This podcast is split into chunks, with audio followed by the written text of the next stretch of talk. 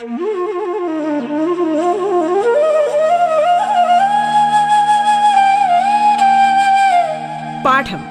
കേട്ടു പഠിക്കാൻ radio കേരളയിലൂടെ.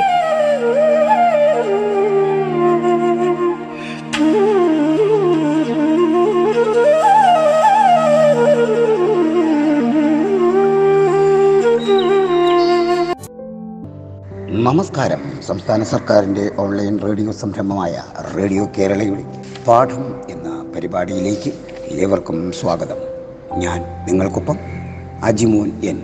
Thiruvananthapuram Pattom Saint Mary's higher secondary സ്കൂളിലെ ഹൈസ്കൂൾ വിഭാഗം മലയാളം അധ്യാപകനാണ്. പ്രിയ വിദ്യാർത്ഥി വിദ്യാർത്ഥിനികളെ പാഠം എന്ന പരിപാടിയിൽ നിങ്ങൾ ഇന്ന് കേൾക്കാൻ പോകുന്നത് എട്ടാം ക്ലാസ്സിലെ കേരള പാഠാവലി മലയാളം ഫസ്റ്റിലെ നമ്മൾ ഇതുവരെ പഠിച്ച പാഠങ്ങളെക്കുറിച്ചുള്ള അവലോകനമാണ് നടത്താൻ പോകുന്നത്. കഴിഞ്ഞ ഭാഗങ്ങളിൽ മലയാളം ഗ്രാമറിന്റെ അടിസ്ഥാന തത്വങ്ങളും അടിസ്ഥാന പ്രയോഗ ദർശനങ്ങളും ഒക്കെ നമ്മൾ പറഞ്ഞു. ഇന്ന് നമ്മൾ പറയാൻ പോകുന്നത് നമ്മൾ പഠിച്ച പാഠഭാഗങ്ങളിലൂടെയുള്ള ഒരു അവലോകനമാണ്. എല്ലാ കുഞ്ഞുങ്ങളും പാഠപുസ്തകം എടുത്ത് കൈവശം വയ്ക്കണം എന്ന് പ്രത്യേകം ഓർമ്മപ്പെടുത്തുന്നു. മലയാളം ഫസ്റ്റിലെ ആദ്യത്തെ യൂണിറ്റ് എന്ന് പറയുന്നത് ഇനി ഞാൻ ഉണർന്നിരിക്കാം എന്നുള്ളതാണ്. ഈ യൂണിറ്റിൽ നമ്മൾ മൂന്ന് പാഠമാണ് പഠിക്കുന്നത്. ഒന്നാമത്തെ പാഠത്തിന്റെ പേര് സാന്ദ്ര സൗഹൃദം. രണ്ടാമത്തെ പാഠം അമ്മമ്മ. മൂന്നാമത്തെ പാഠം വഴിയാത്ര. ഈ മൂന്ന് പാഠങ്ങളിലൂടെ നമ്മൾ കടന്നു പോകുമ്പോൾ നമ്മൾ ഉണർന്നിരിക്കുന്നതിന്റെ ആവശ്യകത എന്ത്? എന്തിനാണ് ഉണർന്നിരിക്കുക? ഇവിടെ പ്രവേശിക്കുക ഭാഗത്തിനകത്ത് പാഠപുസ്തകം വായിച്ച് അതിന്റെ അറിവിന്റെ വെളിച്ചത്തിൽ ഒരു വൃദ്ധസദനം സന്ദർശിക്കാൻ പോകുന്ന വടകര പറമ്പിൽ എൽ പി സ്കൂളിലെ വിദ്യാർത്ഥി വിദ്യാർത്ഥിനികളുടെ ത്യാഗനിർഭരമായ ഒരു നിമിഷമാണ് അവതരിപ്പിക്കുന്നത്.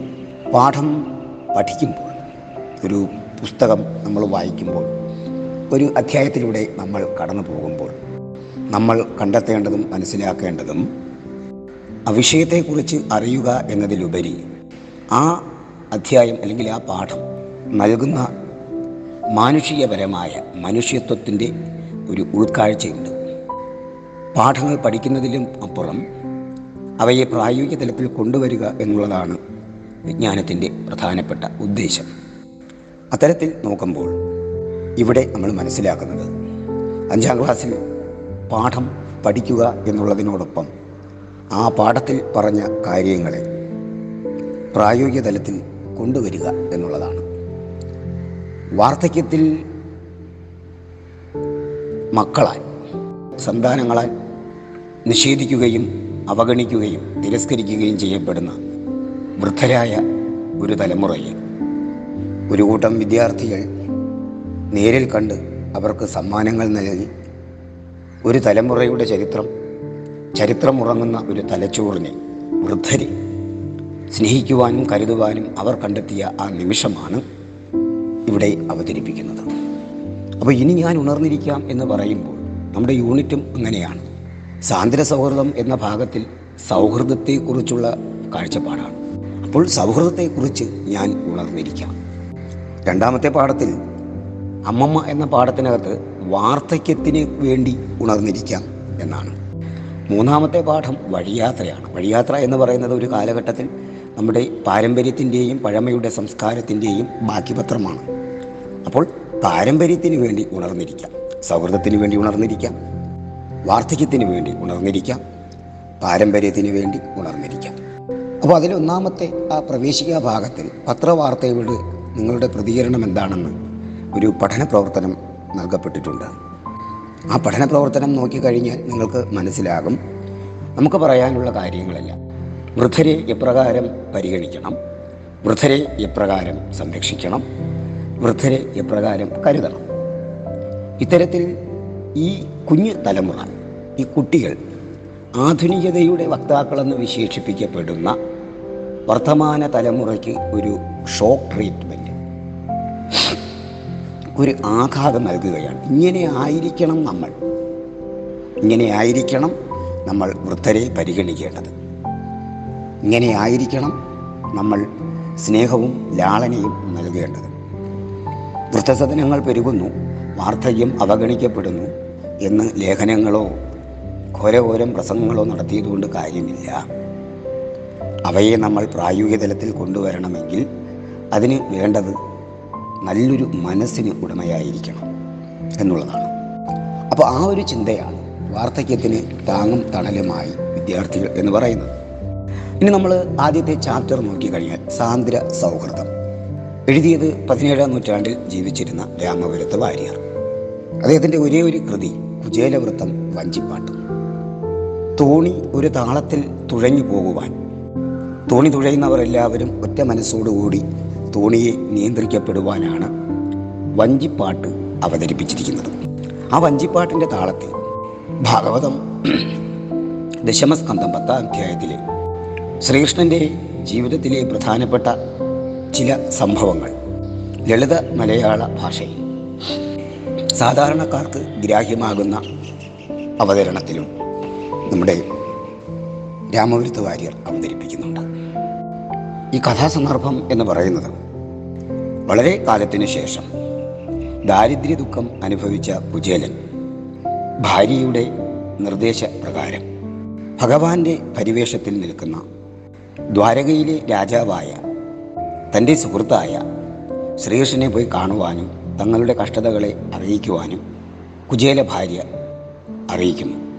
അഭിമാനിയായ കുചേലന് അത് സഹിക്കുന്നില്ല എങ്കിൽ പോലും തന്റെ കുഞ്ഞുങ്ങളുടെ പട്ടിണി കിടന്നുള്ള നിലവിളിയും വീടിന്റെ ദാരിദ്ര്യാവസ്ഥയും കണ്ടപ്പോൾ കുചേലൻ ശ്രീകൃഷ്ണനെ കാണുവാൻ തീരുമാനിച്ചു. ശ്രീകൃഷ്ണനെ കാണുവാനായി കുചേലൻ യാത്ര ചെയ്യുന്ന മധ്യത്തിൽ കുചേലന് വളരെയധികം ആശയക്കുഴപ്പം സൃഷ്ടിക്കുന്ന കാര്യം എന്താണെന്ന് വെച്ചാൽ വളരെ കാലത്തിന് ശേഷം സഹായം അഭ്യർത്ഥിച്ച് ചെല്ലുമ്പോൾ തന്റെ സുഹൃത്ത് ഭഗവാൻ എന്ന നിലയിൽ അദ്ദേഹം തന്നെക്കുറിച്ച് എന്ത് കരുതും എന്ത് കണക്കാക്കും എന്നൊരു ചിന്തയുണ്ട്. പക്ഷേ കുചേലന്റെ ചിന്തയ്ക്കും കുചേലന്റെ സംശയത്തിനും അപ്പുറം സംഭവിക്കുന്ന കാര്യങ്ങളാണ് ശ്രീകൃഷ്ണന്റെ അടുക്കൽ ചെല്ലുമ്പോൾ ഉണ്ടാകുന്നത്. അട്ടുപ്പാവിൽ നിൽക്കുന്ന ശ്രീകൃഷ്ണൻ തന്റെ സുഹൃത്തായ കുചേലന്റെ ദൂരെ നിന്നുള്ള ആഗമനം കണ്ടപ്പോൾ തന്നെ എല്ലാം മറന്ന്. ഭഗവാനാണെന്നോ രാജാവാണെന്നോ എന്നുള്ള ചിന്ത മറന്ന്. തന്റെ സുഹൃത്തിനെ കാണുവാനുള്ള ആവേശത്തിൽ മട്ടുപ്പാവിൽ നിന്നും ഇറങ്ങി വരികയാണ്.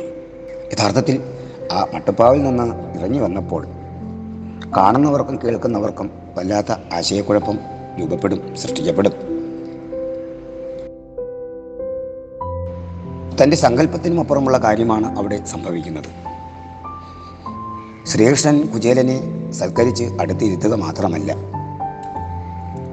തങ്ങളുടെ ബാല്യകാലത്തെ ഒരു നുറുങ്ങ് സംഭവം പറയുകയാണ്. പറയുന്നതാണ് സാനീപനിയുടെ ആശ്രമത്തിൽ കഴിഞ്ഞതും ഗുരുപത്നിയുടെ നിർദ്ദേശപ്രകാരം വിറകൊടിക്കാൻ പോയതും കാട്ടിലകപ്പെട്ടതും രാത്രിയായതും ഭീകരമായ മഴ പെയ്തപ്പോൾ ഒരു ഗുഹയ്ക്കുള്ളിൽ ഒളിച്ചതും. ഈ സമയം സാന്ദീപനി മഹർഷി തന്റെ പത്നിയോട് കുഞ്ഞുങ്ങളെ കാട്ടിൽ വിറകൊടിക്കാൻ പറഞ്ഞയച്ച ആ പ്രവൃത്തിയോട് ദേഷ്യപ്പെടുകയും നേരം വെളുത്ത് ഗുരു ശിഷ്യന്മാരെ തിരക്കി ഇറങ്ങിയപ്പോൾ ശിഷ്യന്മാർ നനഞ്ഞ് കുതിർന്ന് വരുന്നതും സന്ദീപനിയെ കണ്ടപ്പോൾ അവർ അദ്ദേഹത്തിന്റെ കാൽക്കൽ വീണതും സന്ദീപനി മഹർഷി തന്റെ ശിഷ്യഗണങ്ങളെ വളരെ ഭംഗിയായി ആശീർവദിച്ചതും ഗുരു കടാക്ഷമില്ലാതെ നമുക്ക് ഭൂമിയിൽ ജീവിക്കാൻ കഴിയില്ല. എന്നുള്ള സാമാന്യ തത്വവും ശ്രീകൃഷ്ണൻ കുചേലനോട് പറയുന്നു. അപ്പോൾ നമ്മൾ ഓർക്കേണ്ട ഒരു കാര്യം എന്താണെന്ന് വെച്ചാൽ ഇത്രയും മനോഹരമായി കുചേലന്റെ സങ്കല്പത്തിനും സംശയത്തിനും അതീതമായിട്ട് ബാല്യകാലത്തെ ഈ സ്നേഹവും സംഭവവും ബാല്യകാലത്തിന്റെ സൗഹൃദവും ഇന്നും ശ്രീകൃഷ്ണൻ മറന്നിട്ടില്ല. ശ്രീകൃഷ്ണൻ തന്നെ ഹൃദയത്തോട് തന്റെ ഹൃദയത്തോട് കുചേലനെ ചേർത്ത് വെച്ചിരിക്കുന്നു എന്ന ഒരു വലിയ സത്യം കുചേലന് മനസ്സിലാക്കാൻ കഴിഞ്ഞു. എന്നുള്ളത് ഓർക്കുക. അപ്പോൾ ഇവിടെ നമ്മൾ കാണുന്ന രണ്ട് കാര്യങ്ങൾ. ആധുനിക യുഗത്തിൽ വാർദ്ധക്യം ക്ഷമിക്കുക. ആധുനിക യുഗത്തിൽ സൗഹൃദം കേവലം സോഷ്യൽ മീഡിയയിലൂടെയും വാട്സാപ്പിലൂടെയും ചാറ്റിങ്ങായി മെസ്സേജുകളായി രൂപാന്തരപ്പെടുമ്പോൾ അതിൽ വൈകാരികതയോ അടുപ്പമോ ഇല്ലാത്ത സാഹചര്യത്തിൽ ഈ സൗഹൃദം ഈ ചാറ്റിങ്ങോ മെസ്സേജോ ഇല്ലാതെ തന്നെ ശ്രീകൃഷ്ണൻ ഹൃദയത്തിൽ ഉൾക്കൊള്ളുന്നു ഹൃദയത്തിൽ കൊണ്ടു നടക്കുന്നു എന്ന ചിന്ത നമ്മൾ ഓർക്കുക.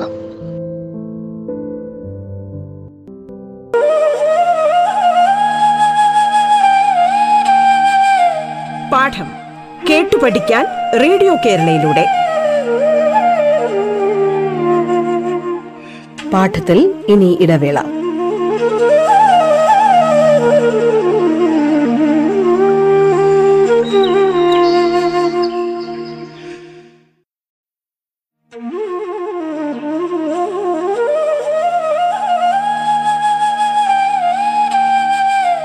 പാഠം കേട്ടു പഠിക്കാൻ റേഡിയോ കേരളയിലൂടെ.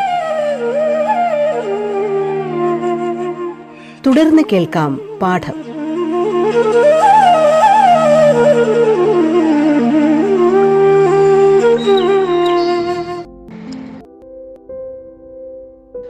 ഇവിടെ പഠന പ്രവർത്തനത്തിനൊക്കെ നോക്കുമ്പോൾ സതീർത്ഥ്യനെ കണ്ടപ്പോൾ കൃഷ്ണനുണ്ടായ ഓർമ്മകൾ. അത് വളരെ ഭംഗിയായിട്ട് ഈ പാഠത്തിനകത്ത് പറയുന്നുണ്ട്. മറ്റൊരു കാര്യം നമ്മൾ മനസ്സിലാക്കേണ്ടത് പ്രതിസന്ധികളിൽ പതറാതെ നിൽക്കുന്ന ശിഷ്യഗണങ്ങൾ. പ്രായത്തിന്റെ ചാബല്യം കൊണ്ട് അവർ ഭയപ്പെടുന്നു എങ്കിലും പതറാതെ നിൽക്കുന്ന ശിഷ്യഗണങ്ങൾ തന്റെ ശിഷ്യഗണങ്ങൾക്ക് സംഭവിച്ച ദുർവിധി ഓർത്ത് രാത്രി മുഴുവൻ ഉറക്കമില്ലാതെ വേദനിക്കുന്ന ഒരു ഗുരു ഗുരു ശിഷ്യ ബന്ധത്തിന്റെ തീവ്രമായ മറ്റൊരു കാഴ്ചപ്പാട് ഇവിടെ അവതരിപ്പിക്കപ്പെടുകയാണ്. നമ്മൾ ഓർക്കേണ്ട ഒരു കാര്യം. പ്രധാനമായിട്ടും ഈ പാഠത്തിനകത്ത് വരുന്ന ഒരു ചോദ്യഭാഗം എല്ലാ തവണയും പരീക്ഷയ്ക്ക് ചോദിക്കുന്നത് പ്രാചീന ഗുരുകുലങ്ങൾ സമഭാവനയുടെ കേന്ദ്രങ്ങൾ എന്നുള്ള ചോദ്യമാണ്. എന്താണ് പ്രാചീന ഗുരുകുലങ്ങൾ സമഭാവനയുടെ കേന്ദ്രങ്ങളാണെന്ന് പറയുന്നത്?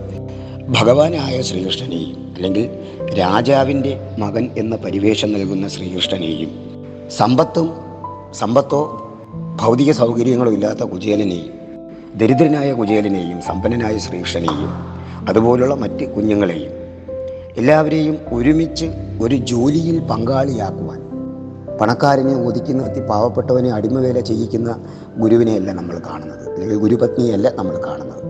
എല്ലാവർക്കും തുല്യ പ്രാധാന്യം. എല്ലാവരും തങ്ങളുടെ ശിഷ്യർ എന്നുള്ള ഒരു പരിഗണന മാത്രം നൽകിക്കൊണ്ട് പ്രാചീന ഗുരുകുലങ്ങൾ സ്നേഹത്തിന്റെയും സമത്വത്തിന്റെയും ഒരു ചിത്രം നൽകുന്നു എന്നുള്ള കാഴ്ചപ്പാട് ഈ പാഠഭാഗത്ത് വളരെ ഓർമ്മിപ്പിക്കപ്പെട ഓർമ്മിക്കപ്പെടേണ്ടതാണ് പിന്നെ സംസ്കൃത ബഹുലമായ ഭാഷ സംസ്കൃതത്തിന്റെ വിഭക്തി അന്തങ്ങൾ ഉപയോഗിച്ചുകൊണ്ട് സംസ്കൃതത്തിന്റെ വിഭക്തികൾ ഉപയോഗിച്ചുകൊണ്ടുള്ള ഉദാഹരണത്തിന് സാന്ദീപനി ഗൃഹേ ഗൃഹത്തിൽ എന്നർത്ഥം ഗൃഹേ ഗൃഹം സംസ്കൃത വാക്കാണ്. ഗൃഹേ എന്ന് പ്രയോഗിക്കുമ്പോൾ അതിനകത്ത് സംസ്കൃതത്തിന്റെ വിഭക്തിയാണ്. അപ്പോൾ ഗൃഹത്തിൽ അപ്പോൾ അത്തരത്തിലുള്ള പദപ്രയോഗങ്ങൾ കൊണ്ട് ഈ കൃതി ലളിത മലയാളം ആണെങ്കിൽ പോലും സംസ്കൃതത്തിന്റെ ഒരു ചെറിയ സ്വാധീനം ഇത്തിരിയെങ്കിലും ഈ പാഠത്തിനകത്ത് കടന്നു വരുന്നുണ്ട് എന്ന് നമ്മൾ മനസ്സിലാക്കുക. അതുപോലെ തന്നെ ഇനി നമ്മൾ രണ്ടാമത്തെ ചാപ്റ്ററിലേക്ക് പോകുമ്പോൾ അമ്മമ്മ. ആസ്വാദകന്റെ ഹൃദയത്തെ കരളലിയിക്കുന്ന അല്ലെങ്കിൽ കണ്ണീരണിയിക്കുന്ന ഒരു പാഠഭാഗമാണ് എന്ത്? അമ്മമ്മ. മകളുടെ മൂന്ന് മക്കളെ വളർത്തേണ്ടി വരുന്ന വൃദ്ധയായ ഒരു സ്ത്രീ. മരുമകൻ അല്ലെങ്കിൽ മകളുടെ ഭർത്താവ് മദ്യപാനത്തിന്റെ ആധിക്യ നിമിത്തം മക്കളെ ഉപേക്ഷിച്ചു പോകുമ്പോൾ അതോർത്ത് മകൾ ആത്മഹത്യ ചെയ്യുമ്പോൾ ആ വൃദ്ധയായ അമ്മയ്ക്കുണ്ടാകുന്ന വേദന മകൾ നഷ്ടപ്പെട്ട വേദനയും ഈ മൂന്ന് മക്കളെ വളർത്തുവാൻ ശ്രമിക്കുന്ന കാഠിന്യവും നമ്മൾ പ്രത്യേകം ഓർക്കേണ്ടതാണ്. നമുക്കറിയാം ചിത്രം നോക്കുമ്പോൾ പാഠത്തിന്റെ പ്രാഥമിക ഭാരം ഭാഗങ്ങളിലേക്ക് പോകുമ്പോൾ മൂന്നാമത്തെ കുട്ടിയെയും കൊണ്ടാണ് അമ്മമ്മ അവിടെ വരുന്നത്. ഒന്നാമത്തെ കുട്ടിയെയും രണ്ടാമത്തെ കുട്ടിയെയും ഹോസ്റ്റൽ സൗകര്യമുള്ള ആ സ്കൂളിലേക്ക് കൊണ്ടുവരുമ്പോൾ അമ്മമ്മയുടെ കണ്ണുകളിൽ കണ്ട കണ്ണുനീർ എന്നുള്ളത് നിരാശയുടെയും നഷ്ടബോധത്തിന്റെയും അല്ല മറിച്ച് ജീവിതം നൽകുന്ന ക്രൂരമായ യാഥാർത്ഥ്യത്തിന് മുന്നിൽ പകച്ചു നിൽക്കുന്ന ധർമ്മസങ്കടം അനുഭവിക്കുന്ന നിസ്സഹായയായ സ്ത്രീയുടെ വേദനയാണ്. ഇപ്പോൾ മൂന്നാം മൂന്നാം മൂത്ത കുട്ടി ഒൻപതിലും രണ്ടാമത്തെ കുട്ടി ഏഴിലും മൂന്നാമത്തെ കുട്ടി അഞ്ചാം ക്ലാസ്സിൽ ചേർക്കാനാണ് കൊണ്ടുവന്നിരിക്കുന്നത്. അപ്പോൾ അത് നമ്മൾ ഓർക്കുമ്പോൾ അമ്മമ്മയുടെ മുഖത്ത് നോക്കിക്കഴിഞ്ഞാൽ ആ മുഖത്ത് പൊറുതികെട്ട ഒരു ജന്മം സഹിക്കേണ്ടി വരുന്ന ഒരു ജന്മത്തിന്റെ ദുരന്തം. അമ്മമ്മയെ സംബന്ധിച്ചിടത്തോളം തന്റെ ജീവിതത്തിലെ അവസാന ഘട്ടങ്ങളിലെ ഏക ആശ്രയമാണ് ഈ മൂന്ന് മക്കൾ. മൂന്ന് ചെറുമക്കൾ. മൂന്നാമത്തെ ആളിനെയും ഉപേക്ഷിക്കുമ്പോൾ അമ്മമ്മയുടെ നെഞ്ചോട് ചൂടുപറ്റി കിടക്കുന്ന ഈ കുട്ടികളെ നഷ്ടപ്പെടുത്തിയപ്പോൾ ഈ കുഞ്ഞുങ്ങളുടെ ചൂടില്ലാതെ എങ്ങനെയാണ് അമ്മമ്മ അവിടെ സ്വന്തം വീട്ടിൽ ഉറങ്ങുന്നത് എന്ന് എഴുത്തുകാരനെ വേദനിപ്പിക്കുന്നുണ്ട്. മാത്രമല്ല ഒരു പ്രത്യേകമായ കാവ്യാത്മകമായ ഭാഷ അവിടെ പ്രയോഗിക്കുന്നുണ്ട്. തേവി തേവി വറ്റിപ്പോയ കിണറാണ് മുമ്പിൽ. എന്നാലും പൊടിയുന്നുണ്ട് തെളിനീര്. കരഞ്ഞു കരഞ്ഞ് അമ്മമ്മയുടെ കണ്ണിൽ കണ്ണുനീര് വറ്റി. ആ കണ്ണുനീര് വറ്റുമ്പോഴും ഇടയ്ക്ക് എവിടെയോ വറ്റിപ്പോയ കിണറിൽ തെളിനീര് തെളിഞ്ഞ് വരുന്നത് പോലെ കണ്ണുനീർ വറ്റിയ കണ്ണിൽ എവിടെയോ ഒരൽപ്പം തെളിനീര് പൊടിഞ്ഞു നിൽക്കുന്നു എന്ന് എഴുത്തുകാരൻ കാണുന്നുണ്ട്. അമ്മമ്മ വിധവയാണെന്നും ആ മൂന്ന് പേരെ കുട്ടികളെ പോറ്റുവാൻ വേണ്ടി വല്ലാതെ കഷ്ടപ്പെടുന്നു എന്ന് പറയുമ്പോഴാണ് അമ്മമ്മയുടെ കണ്ണുനീര് ഒരു സൂചിയായിട്ട് എഴുത്തുകാരന്റെ കണ്ണിൽ കൊള്ളുന്നത്. എന്ന് വെച്ചാൽ എഴുത്തുകാരനും വളരെയധികം വേദനിക്കുന്നു. എഴുത്തുകാരൻ കെ സുരേന്ദ്രനാണെന്ന് ഓർക്കുക. പി സുരേന്ദ്രനാണെന്ന് ഓർക്കുക. അദ്ദേഹത്തിന്റെ ഇലഞ്ഞി പൂമണമുള്ള നാട്ടുവഴികൾ എന്ന അനുഭവക്കുറിപ്പിൽ നിന്നുള്ള ഒരു ചിത്രമാണ് ഇവിടെ തരുന്നത്. അതിനുശേഷമാണ് അമ്മമ്മ തന്റെ ചരിത്രം ആവർത്തിക്കുന്നത്. മരുമകൻ മദ്യപാനിയാണ്.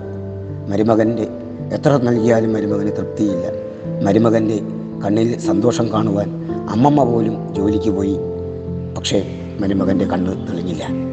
മാത്രമല്ല തന്റെ ഒരേ ഒരു മകളെ സങ്കടത്തിന്റെ നടുക്കടലിൽ നിർത്തിയിട്ട് മരുമകൻ ഉപേക്ഷിച്ചു പോയി. നിവൃത്തിയില്ലാതെ വന്ന ആ മകൾ അമ്മമ്മയുടെ മകൾ ആത്മഹത്യ ചെയ്യുന്നു എന്നും ഒടുവിൽ ഈ മൂന്ന് കുട്ടികളെ വളരെ വേദനയോടും അങ്ങേയറ്റം കഷ്ടതയോടും കൂടി മക്കളെ വളർത്തേണ്ടി വരുന്ന അവസ്ഥ. അമ്മമ്മ ഇടയ്ക്കിടയ്ക്ക് കുഞ്ഞിനെ ഹോസ്റ്റലുകളിൽ കാണാൻ വരുമ്പോൾ അവർ ഒരുപാട് കാര്യങ്ങൾ ആവശ്യപ്പെടും. അമ്മമ്മയുടെ കയ്യിൽ നിവൃത്തിയില്ലെങ്കിൽ പോലും കാശുള്ളവന്റെ വീട്ടിൽ വരുന്ന കുഞ്ഞുങ്ങളോടൊപ്പമാണ് തന്റെ മക്കൾ പഠിക്കുന്നതെന്ന ജീവിത യാഥാർത്ഥ്യം മനസ്സിലാക്കി അമ്മമ്മയുടെ ആവശ്യങ്ങളെല്ലാം മാറ്റിവെച്ച് കുഞ്ഞുങ്ങൾക്ക് അമ്മമ്മ നന്മ ചെയ്യുന്നു. പക്ഷേ എഴുത്തുകാരനെ സംബന്ധിച്ചിടത്തോളം ആധുനികതയുടെ ഈ കാലഘട്ടത്തിൽ ഈ മക്കൾ വളർന്നു വരുമ്പോൾ തന്റെ തന്നെ തന്റെ കുഞ്ഞുമക്കൾ തള്ളിപ്പറയുന്നു. ആധുനികതയുടെ സൗകര്യങ്ങൾ വർദ്ധിച്ചു വരുമ്പോൾ ആഡംബരത്തിന്റെ ആധിക്യം കൂടി വരുമ്പോൾ ഈ വൃദ്ധ ഏതെങ്കിലും ഒരു കോണിൽ ഒറ്റപ്പെട്ടു പോകുമോ അല്ലെങ്കിൽ ഒറ്റപ്പെടേണ്ടി വരുമോ എന്നുള്ള കഠിനവും ക്രൂരവുമായ ചിന്ത എഴുത്തുകാരനെ വേദനിപ്പിക്കുന്നു. അപ്പോൾ ഇതാണ് ഈ പാഠത്തിന്റെ ആശയം. പ്രിയ കുഞ്ഞുങ്ങളെ ഇനി നമ്മളതിന്റെ പഠന പ്രവർത്തനം പരിശോധിക്കുമ്പോൾ ഒന്ന് അമ്മമ്മ എന്ന കഥാപാത്രത്തെ നിരൂപണം ചെയ്യുക. അത് പ്രധാനപ്പെട്ട അതിൽ തന്നെ അമ്മമ്മ എന്ന കഥയ്ക്ക് ആസ്വാദനം തയ്യാറാക്കുക എന്ന് പറയുമ്പോഴും ഈ ചോദ്യത്തിന്റെ ആൻസർ തന്നെ അതിനകത്ത് വരും. അമ്മമ്മ എന്ന ചെറുകഥയ്ക്ക് ആസ്വാദനം തയ്യാറാക്കുക എന്ന് പറഞ്ഞാലും അമ്മമ്മ എന്ന കഥാപാത്രത്തിന് നിരൂപണം തയ്യാറാക്കുക എന്ന് പറഞ്ഞാലും ഇതേ ആൻസർ തന്നെ ആയിരിക്കും. വരുന്നത്. ഇനി ഒരു ആപ്ലിക്കേഷൻ മോഡൽ അതായത് നിങ്ങളുടെ പ്രായോഗിക ചിന്തയും ഉൾപ്പെടുത്തി ഒരു ക്വസ്റ്റ്യൻ വരുന്നുണ്ട്. അതിതാണ് വർണത്തിളപ്പിന്റെ ലോകം മനുഷ്യബന്ധങ്ങളെ പെട്ടെന്ന് മാറ്റിമറിക്കുന്നു. അത് വളരെ പ്രധാനപ്പെട്ടതാണ്. കാരണം ഇന്നത്തെ കാലഘട്ടത്തിൽ ബന്ധങ്ങൾ മനുഷ്യനെ നഷ്ടപ്പെടുന്നു ബന്ധങ്ങൾ മനുഷ്യന് നഷ്ടമാകുന്നു. ഇത്തരത്തിലുള്ള ചിന്തകൾ കൂടി അവിടെ പറയുന്നുണ്ട്. പിന്നെ ഉള്ളൊരു പഠന പ്രവർത്തനമാണ് വ്യാകരണ ഭാഗം സന്ധി എന്ന് പറയുന്ന ഒരു വ്യാകരണ ഭാഗം നമ്മൾ കഴിഞ്ഞ ദിവസം ചർച്ച ചെയ്തിരുന്നു കഴിഞ്ഞ ഭാഗങ്ങളിൽ. അപ്പോൾ നിങ്ങൾ അതുകൂടി ഓർക്കുക. പ്രിയ കുഞ്ഞുങ്ങളെ നമ്മുടെ ഈ പാഠ അവലോകന യോഗം ഇന്നത്തെ ഭാഗം അവസാനിച്ചിരിക്കുന്നു.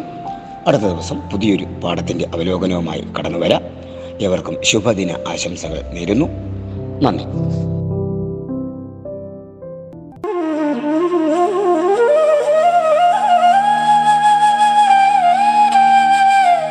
പാഠം കേട്ടു പഠിക്കാൻ റേഡിയോ കേരളയിലൂടെ. പാഠത്തിന്റെ ഇന്നത്തെ അധ്യായം പൂർണമാകുന്നു. ഇനി അടുത്ത ദിവസം കേൾക്കാം. നമസ്കാരം.